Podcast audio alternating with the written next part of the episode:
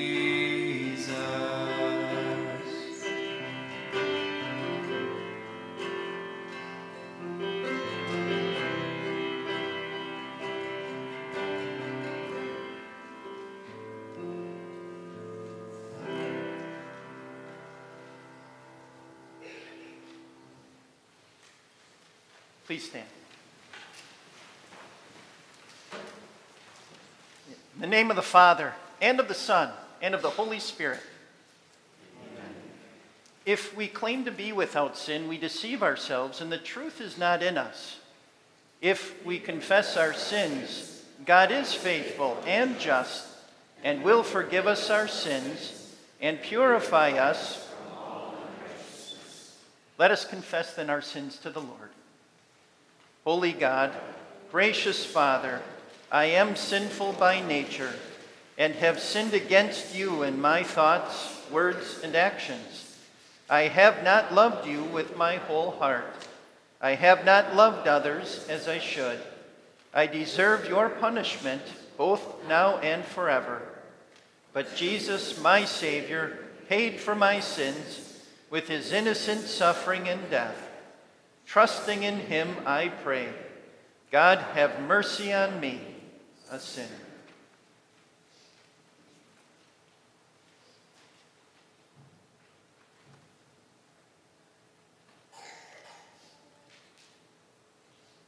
Our gracious Father in heaven has been merciful to us. He sent his only Son, Jesus Christ, who gave his life as the atoning sacrifice for the sins of the whole world. Therefore, as a called servant of Christ and by his authority, I forgive you all of your sins. In the name of the Father, and of the Son, and of the Holy Spirit. Amen. In peace, then, let us pray to the Lord.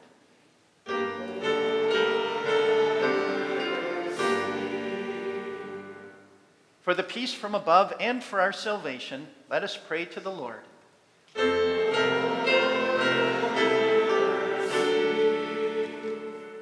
For the peace of the whole world, for the well being of the church of God, and for the unity of all, let us pray to the Lord.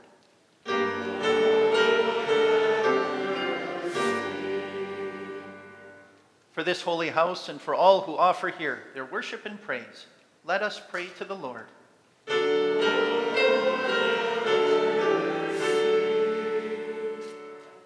Help, save, comfort, and defend us, gracious Lord.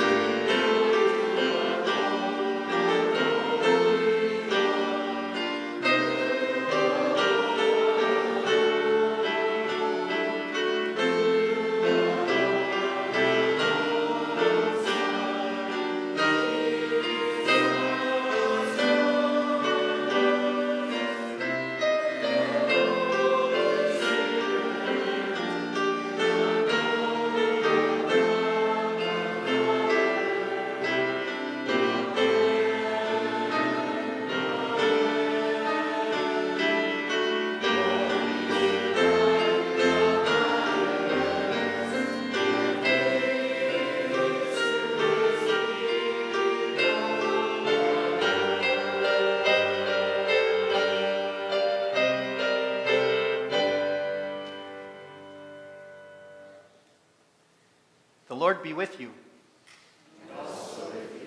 Let us pray.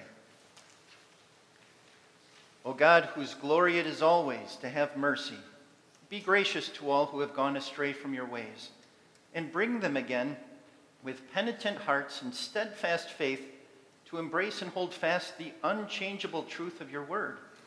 Through your Son, Jesus Christ our Lord, who lives and reigns with you in the Holy Spirit, one God, now and forever.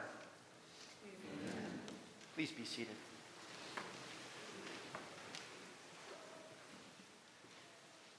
First lesson is from Isaiah chapter 58. And remember, we're looking at care for people. In the first few verses, this emphasizes the rotten care, the hypocritical care that was in the Old Testament with a lot of people.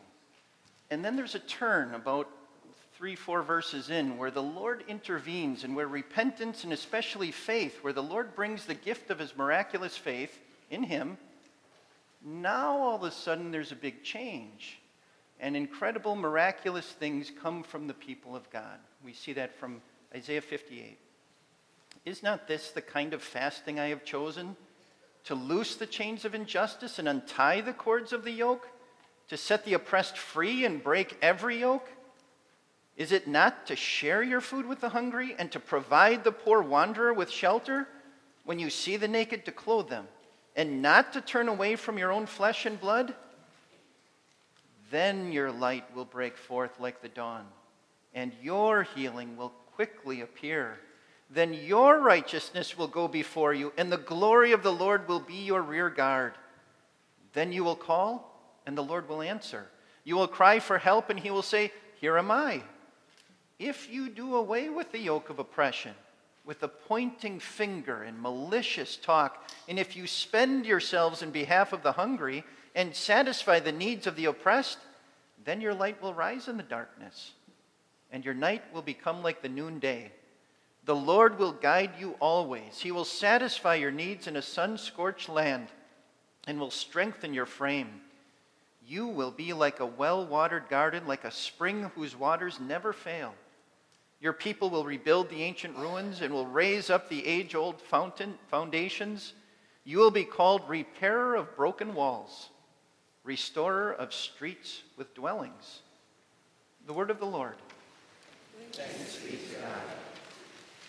Second lesson from Romans chapter 5, where God works faith in people, that miracle. He, he leads us through tough times in life, sufferings, hardships, and He continues to build on that faith and develop us with His gospel strength, especially to have hope in what's coming. We see.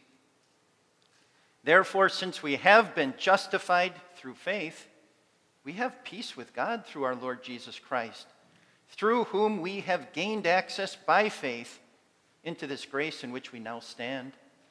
And we boast in the hope of the glory of God. Not only so, but we also glory in our sufferings because we know that suffering produces perseverance, perseverance, character, and character, hope.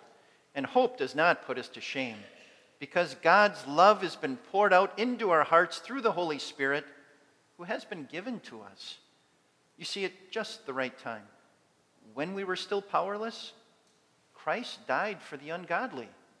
Very rarely will anyone die for a righteous person, though for a good person, someone might possibly dare to die. But God demonstrates his own love for us in this. While we were still sinners, Christ died for us. The word of the Lord. Please stand for the gospel. Luke 10 serves as a basis for the sermon. On one occasion, an expert in the law stood up to test Jesus. Teacher, he asked, What must I do to inherit eternal life? What is written in the law? He replied. How do you read it? He answered, Love the Lord your God with all your heart, and with all your soul, and with all your strength, and with all your mind, and love your neighbor as yourself. You've answered correctly, Jesus replied. Do this and you will live. But he wanted to justify himself, so he asked Jesus, and who is my neighbor? In reply, Jesus said, A man was going down from Jerusalem to Jericho when he was attacked by robbers. They stripped him of his clothes, beat him, and went away, leaving him half dead. A priest happened to be going down the same road, and when he saw the man, he passed by on the other side. So to a Levite, when he came to the place and saw him, passed by on the other side. But a Samaritan, as he traveled, came where the man was, and when he saw him, he took pity on him. He went to him and bandaged his wounds, pouring on oil and wine. Then he put the man on his own donkey, brought him to an inn, and took care of him. The next day he took out two denarii and gave them to the innkeeper. Look after him, he said, and when I return, I will reimburse you for any extra expense you may have. Which of these three do you think was a neighbor to the man who fell into the hands of robbers? The expert in the law replied, The one who had mercy on him. Jesus told him, Go and do likewise. The gospel of the Lord. Please be seated for the hymn.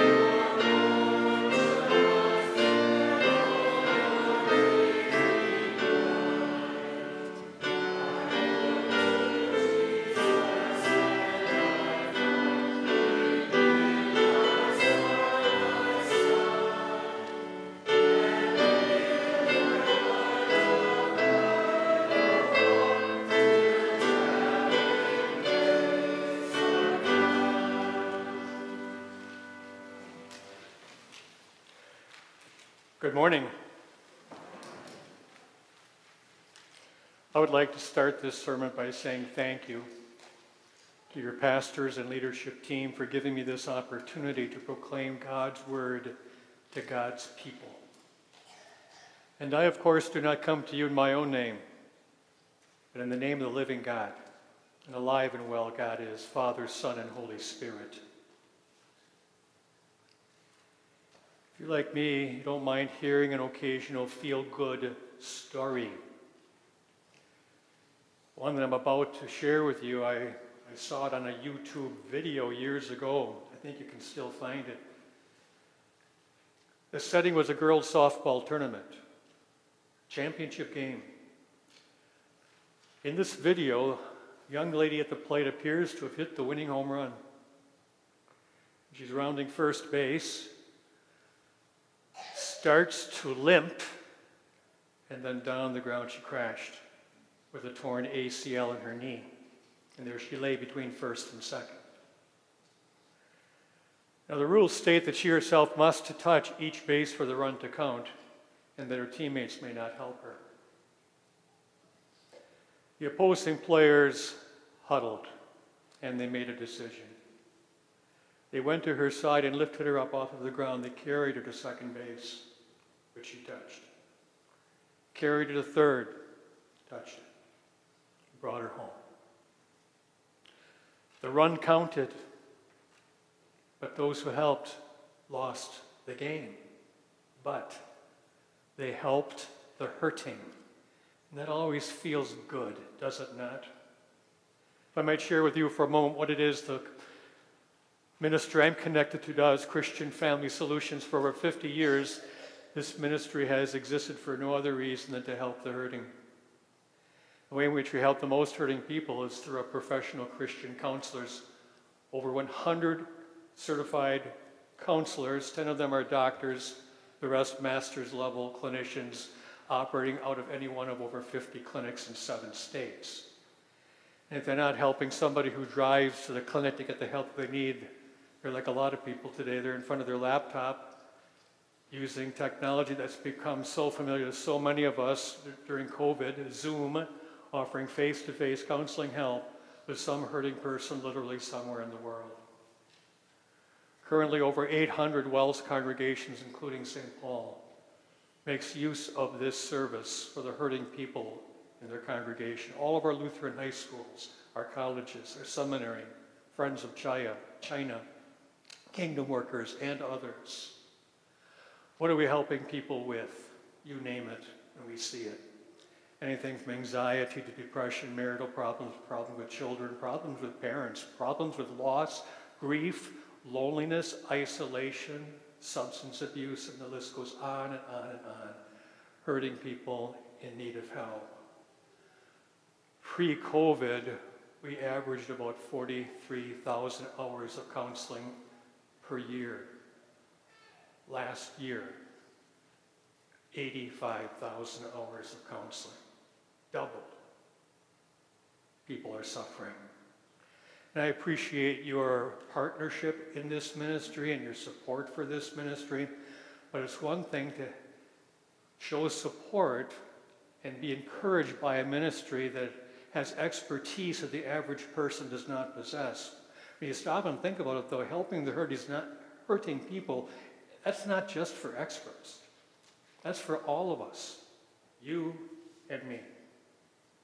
In the parable of the Good Samaritan that I'm going to talk about this morning, Jesus leaves no doubt in our mind as to what his expectation is for you and me as we live out our life until he takes us home to heaven.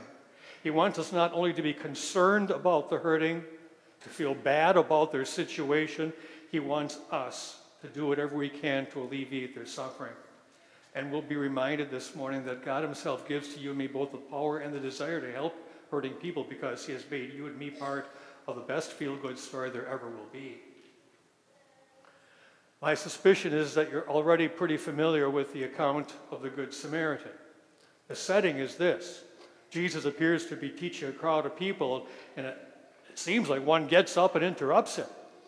He's called an expert in the law. What's an expert in the law? Well, among other things, he knew the Bible fairly well. I personally think he's kind of full of himself. But try to picture it. Stands up. Tell me, teacher, what do I have to do to get to heaven? Jesus kind of turns it right back on the guy and basically says, Well, you're the expert. How about if you tell me? What does the Bible say? And he recites the passage quite well. He says, Well, the Bible says, Love the Lord your God with all your heart, with all your soul, with all your strength, and with all your mind, and, and love your neighbor as yourself. The response Jesus gives to that false, at, at first, seems like false doctrine, but of course it's not. Because he tells this guy, buddy, you do that and you're in. What Jesus is getting at is that this guy was capable of loving God perfectly and loving his neighbor perfectly, then he would not be among the imperfect who are in need of a Savior. He'd be able to get to heaven with his own effort. But of course, like us, he was a sinner, and that was impossible for him, and he had that to learn. My guess is that this guy was like a lot of people are today. I think he had what I call a ladder climbing approach to getting into God's heaven. What I mean by that is One rung of his ladder, the good things he tried to do. Next rung of the ladder, bad things he tried to avoid. He kept on climbing, kept on striving, and he assumed in his own head that when he got to the top rung of the ladder, that's the day of his death, he'd find himself in front of heaven's door, the door would swing open, and in he would go. It's not how it works, though, is it? Left to himself without a Savior, his ladder is leaning against the wrong wall. And he had that to learn. I think he began to doubt his own thinking because he comes back at Jesus and he says, Yeah, but tell me who's really my neighbor anyway. Once again, I think he was like a lot of people are today. He had a very selective process as to who his, his friends were going to be.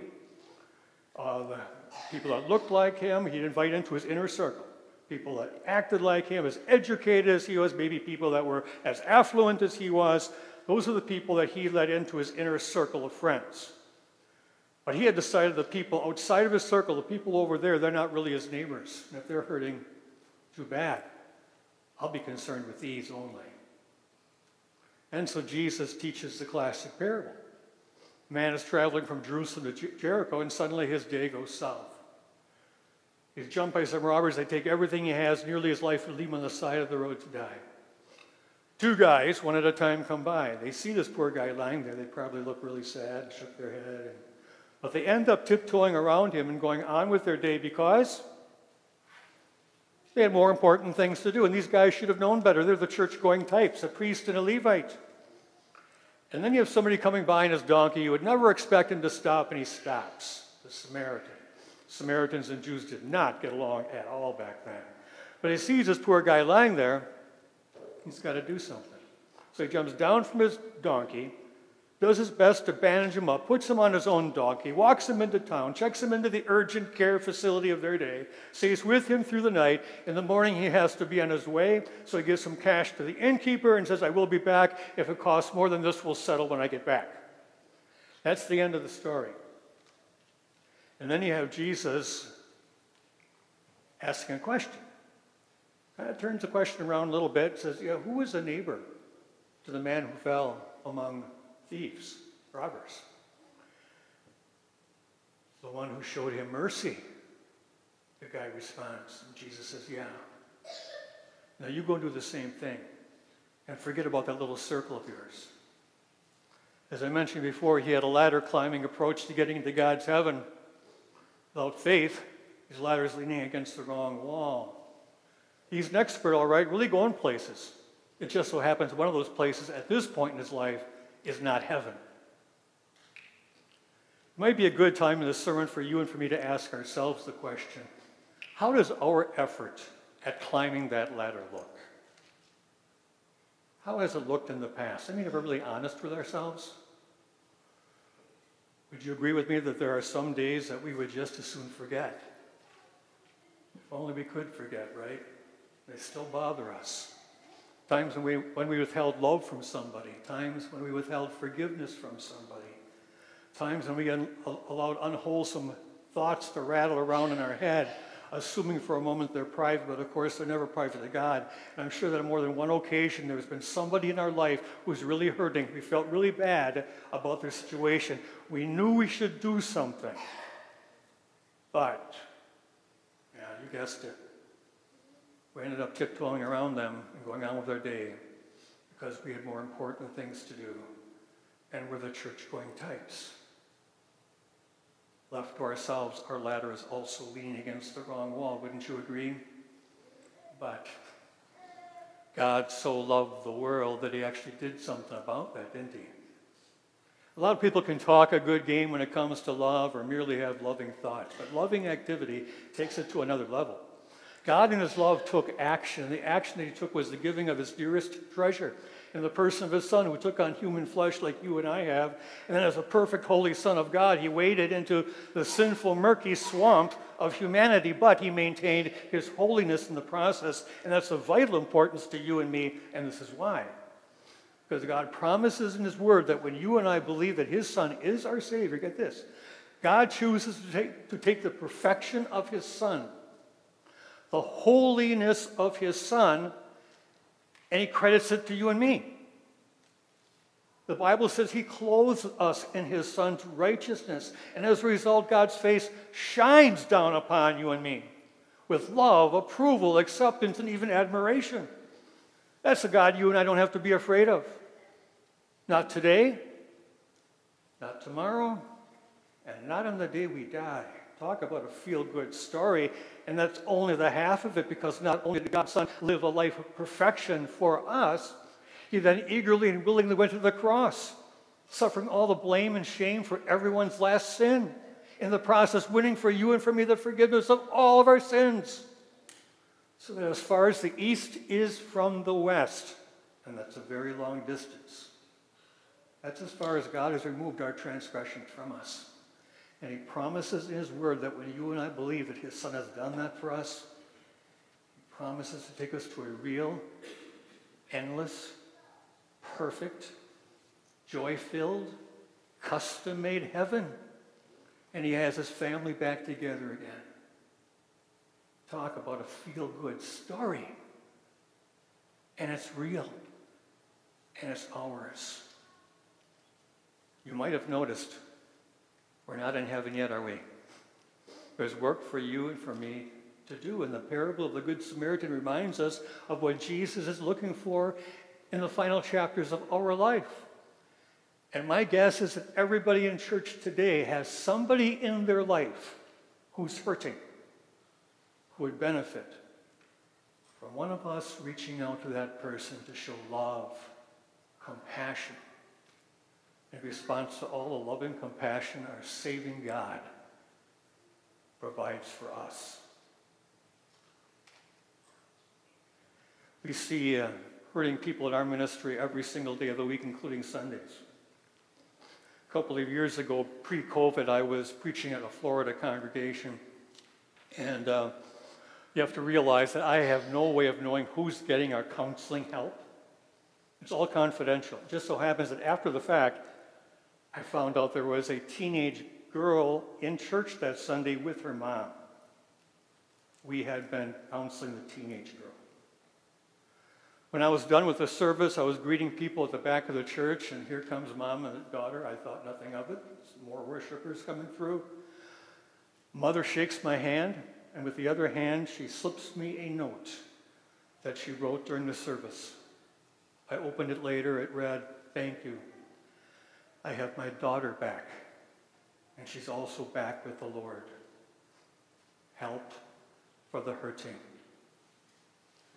About three, four years ago, I was speaking at a convention on the West Coast, and um, when I was done, a gentleman from the audience who I had never met, once again, who I had no way of knowing we, in fact, had been counseling, he introduced himself to me and said, Pastor Maddock, can we speak privately later today? And I said, Certainly. Later in the day, we found a private place to, to talk, and he shared his story. He said, I'm married, I have children, I'm the chairman of our congregation, I'm the lay delegate to this convention, and ever since I can remember, I've struggled with same sex attraction. Thank you. Thank you so much. I'm now able to manage this burden in a way that is pleasing to my Lord. Help for the hurting. When I compare the man in the story dying on the road to the, to the expert in the law, I choose in my own head to kind of think, I think the guy dying on the road was actually in better condition. Because we know for a fact the expert in the law was still dead, spiritually in his transgressions and in his sins. Which leads me to one final story I'd like to share with you.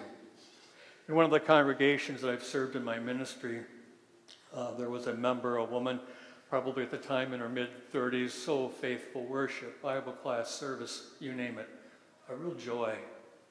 But Something about, about church made her ex- extremely sad, and it was her husband and this is not going to be his real name. I make up a name for him every time I tell this story. I'm going to give him the name Dennis. It's not really his name. Dennis would have nothing to do with church. He was a devout atheist. She was concerned, of course, for him. And she spoke to me on a number of occasions about the fact that he travels so much with work, if something happens to him, he is going to be lost eternally. On one occasion, when I visited them at their house, he nearly laughed me out of the house. But a half year or so after that, he, to my amazement and shock, he began to show up in church with his wife. He made it pretty obvious to everybody that he was not a real willing participant. He did not really want to be there. But he was there. But a half a year or so after that, he stopped at my office unannounced, and after some small talk, he got to his point. He said, uh, Pastor Maddock, that thing you guys hand out at church, I don't even know what you guys call it anyway, a bulletin or something. I said, Yeah, that works. Well, it says in there you've got some kind of uh, information class starting up. Yep. I think I might want to take that in. Whoa. I was amazed, shocked. He was a very busy guy, and his schedule was not at all compatible with the day and time of the class, so I took him through the class one on one.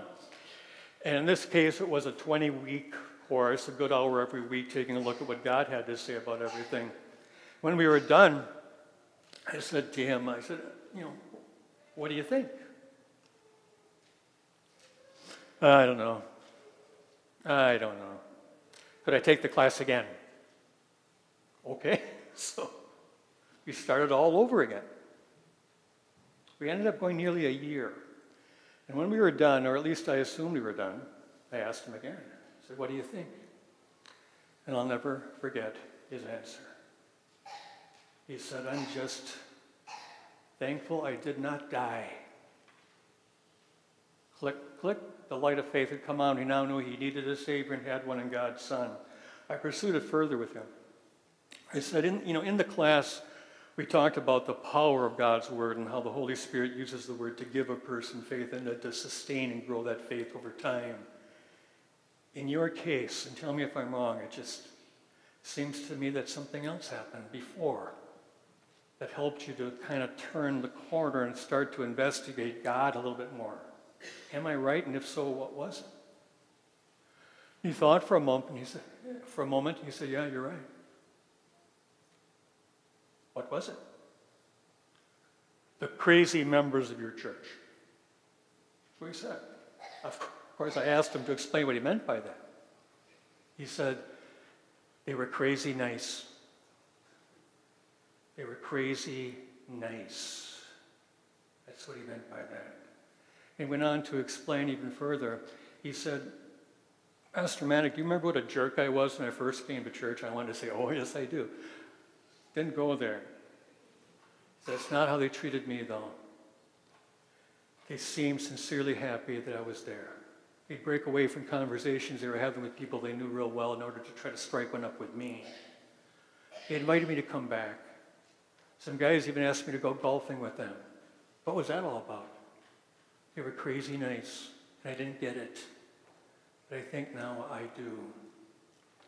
You see, he was an expert vice president of an international corporation. He was really going places, but until Jesus found him, one of those places was not heaven.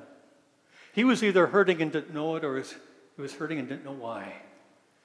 And my guess is that everybody in church this morning has somebody in your life sort of like that. If that person in your life is not taking Jesus very seriously, is that your opportunity to build a bridge of kindness and helpfulness and concern toward that person. So in God's good time, they just might notice what you're doing, turn and come walking back toward you over the bridge you built in order to find out what makes you the way you are. You and I are part of the best feel good story there ever will be. There are chapters in our story yet to be written. May those chapters include examples of us being good Samaritans, helping the hurting. Amen. Please stand. We'll continue with the Nicene Creed.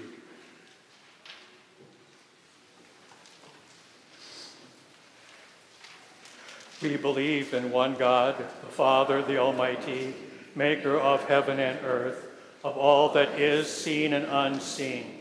We believe in one Lord Jesus Christ, the only Son of God eternally begotten of the Father, God from God, light from light, true God from true God, begotten, not made, of one being with the Father.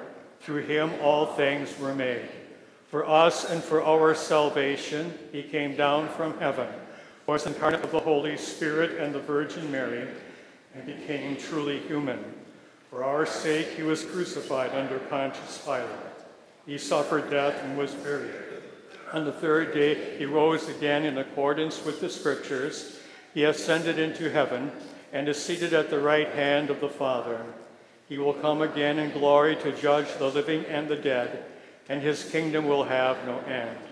We believe in the Holy Spirit, the Lord, the giver of life, who proceeds from the Father and the Son, who in unity with the Father and the Son is worshiped and glorified, who has spoken through the prophets. We believe in one holy Christian and apostolic church.